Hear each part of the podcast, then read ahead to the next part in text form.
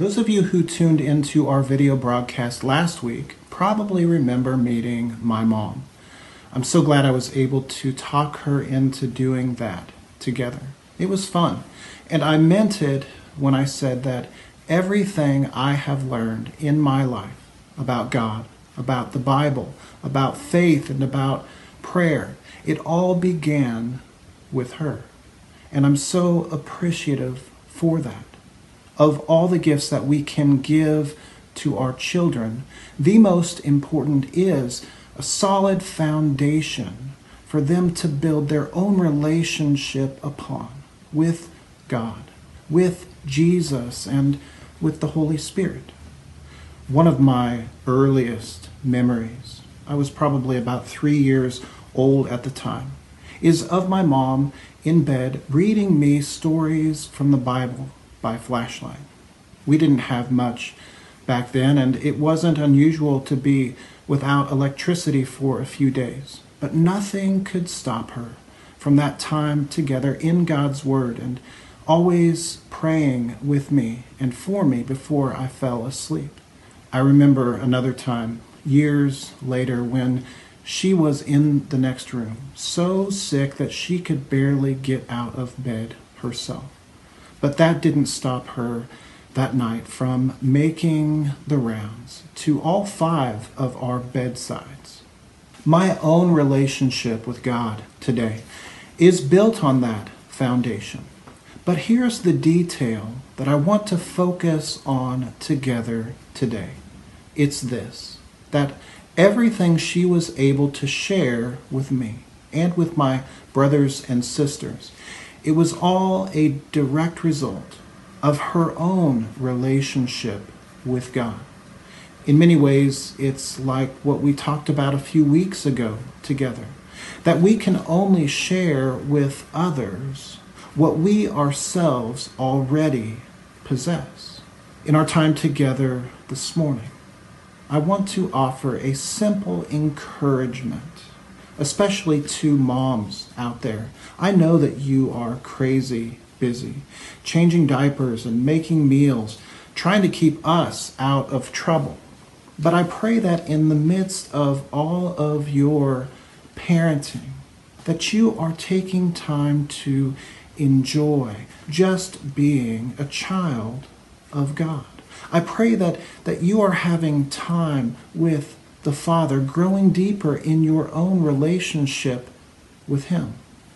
Because the more that we receive from Him, the more joy and the peace and the energy and the strength and the wisdom, the more everything we have to share with the people we care about. That's actually true for everybody.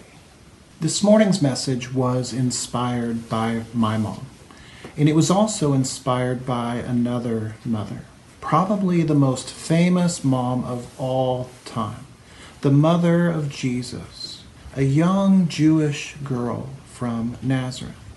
Now, there's not a whole lot that we know about Mary, but there are a few things. We know that faith was important to Mary. We see this in the way that she raised her son, taking him to be dedicated at the temple when he was 40 days old. We see it in the time they spent together in synagogue each week and in the yearly trips to Jerusalem. That is a 64 mile journey, just in case you were wondering. We know that Mary was very courageous. It took an incredible amount of courage to say yes to the angel Gabriel. For a young, unwed girl, that was extremely dangerous. I think of the time the family spent in Egypt because God directed them to go there. Not a very safe place for a Jewish family to hang out. I think of Mary at the foot of the cross. You better believe that was a dangerous place to be. We also know that Mary had a very strong personal relationship with God. We see that in our passage of Scripture for today. Luke chapter 1, verses 26 through 38.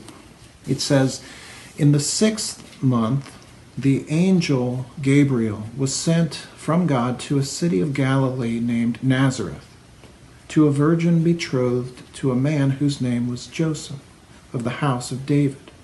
And the virgin's name was Mary.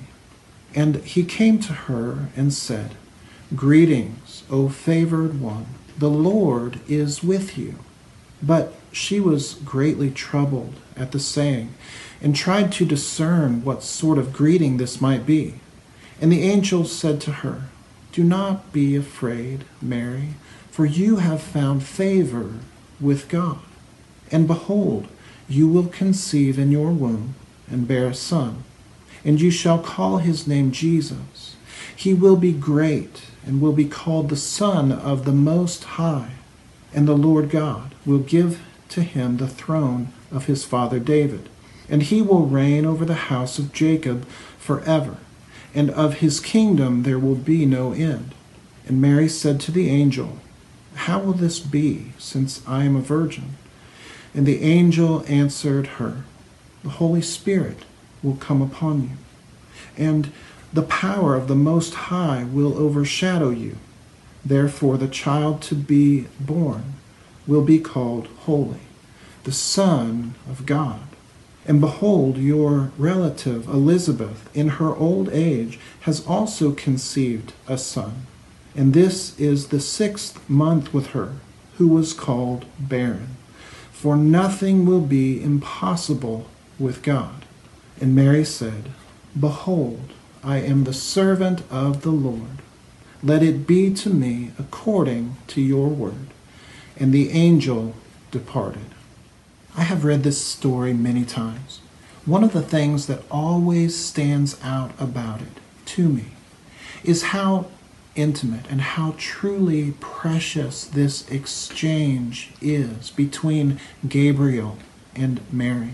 When he first appears to her, Mary is terrified. But Gabriel takes the time to comfort her. He says, You don't have to be afraid. He goes on to say that you have found favor in his sight. In other words, you are special to him. He says that God has a plan for you, that he is with you, and because he is with you, all things are possible. I love that. Mary truly did play a unique role in God's master plan. But those are promises that I believe are just as true for us today, and especially to moms. That you don't have to be afraid, that you are beloved, that you are special to Him, that God has a plan for you, that all things are possible because He is with you always. When we really let those promises make their way into our hearts, it is so comforting, so encouraging. Sometimes I can't help but wonder if Mary would have known everything that she was getting herself into on that day, would she have still said yes to God? She must have had so many questions. She must have felt so unequipped and unprepared. Those are feelings that probably every parent can relate to. We can never know the answer to that question, but what we do know is this that if Mary would not have said yes to God on that day, that she would have missed out on everything that God wanted to show her and accomplish through her. That is another one of those timeless truths. For us today, it can be scary when God asks us to do just about anything. We might have questions and feel unequipped and unprepared. But whenever we say no to following God, we will always miss out on all that He wants to show us, all that He wants to accomplish through us. The decision that Mary was facing on that day in our story, it was a big one. I don't know about you, but I'm so thankful that she decided to say yes, to place her trust in God's promises and to follow where God was leading her. Mary's response in verse 38, I think it's one of the most beautiful passages in all of Scripture, and I just want to read it again. And Mary said, Behold, I am the servant of the Lord. Let it be to me according to your word. That word, and this is just a side note that we read together as servant, can really be better translated as handmaiden. In the service of the king, there is no position that is more intimate. It's one that requires relationship and trust and proximity. It's also a position that can only be fulfilled voluntarily, never forced. I think that's an important detail as well. There are so many things that I love about this story. I love the way that it honors women everywhere. I love the reminder that we are never too young or too old to be useful to God and the work that He wants to accomplish in this world. I love the portrait it paints of a loving relationship and what it looks like for a person to place their trust in God. This morning, I want to offer a simple word of encouragement that as crazy busy as we might be and as crazy as the world around us might seem, that we still take time to enjoy just being children of God because He is our source of joy and hope and peace and strength. And if we want to be able to share those things with our children and the people that we care about, we have to first experience and receive and accept and enjoy those things for ourselves. So, my prayer for each of us, especially for our moms, is that today we might have the opportunity to draw close to the Father, to be blessed by Him in the way that you are such a blessing to all of us. Before we sign off this morning, once again, I just want to say from the bottom of all of our hearts, Happy Mother's Day. We love you and appreciate you so very much. I hope your day today is a special one. Will you pray with me? Lord, thank you so much for the people that you place in our lives to be examples of your love your patience and your presence with us always. I pray that you would bless our moms, especially on this day. Be with our families, Lord. Continue to bring us closer to you and closer to one another. These things we pray in your holy name, the name of Jesus. Amen. Good morning. This is Pastor Matt again with a quick footnote to this morning's message.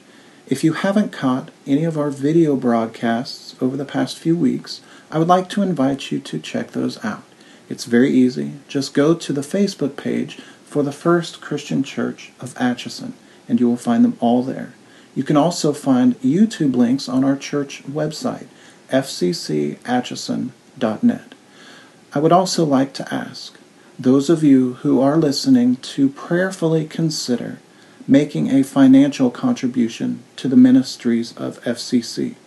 As you can imagine, the ministry needs in our community continue to increase, so we need your help now more than ever.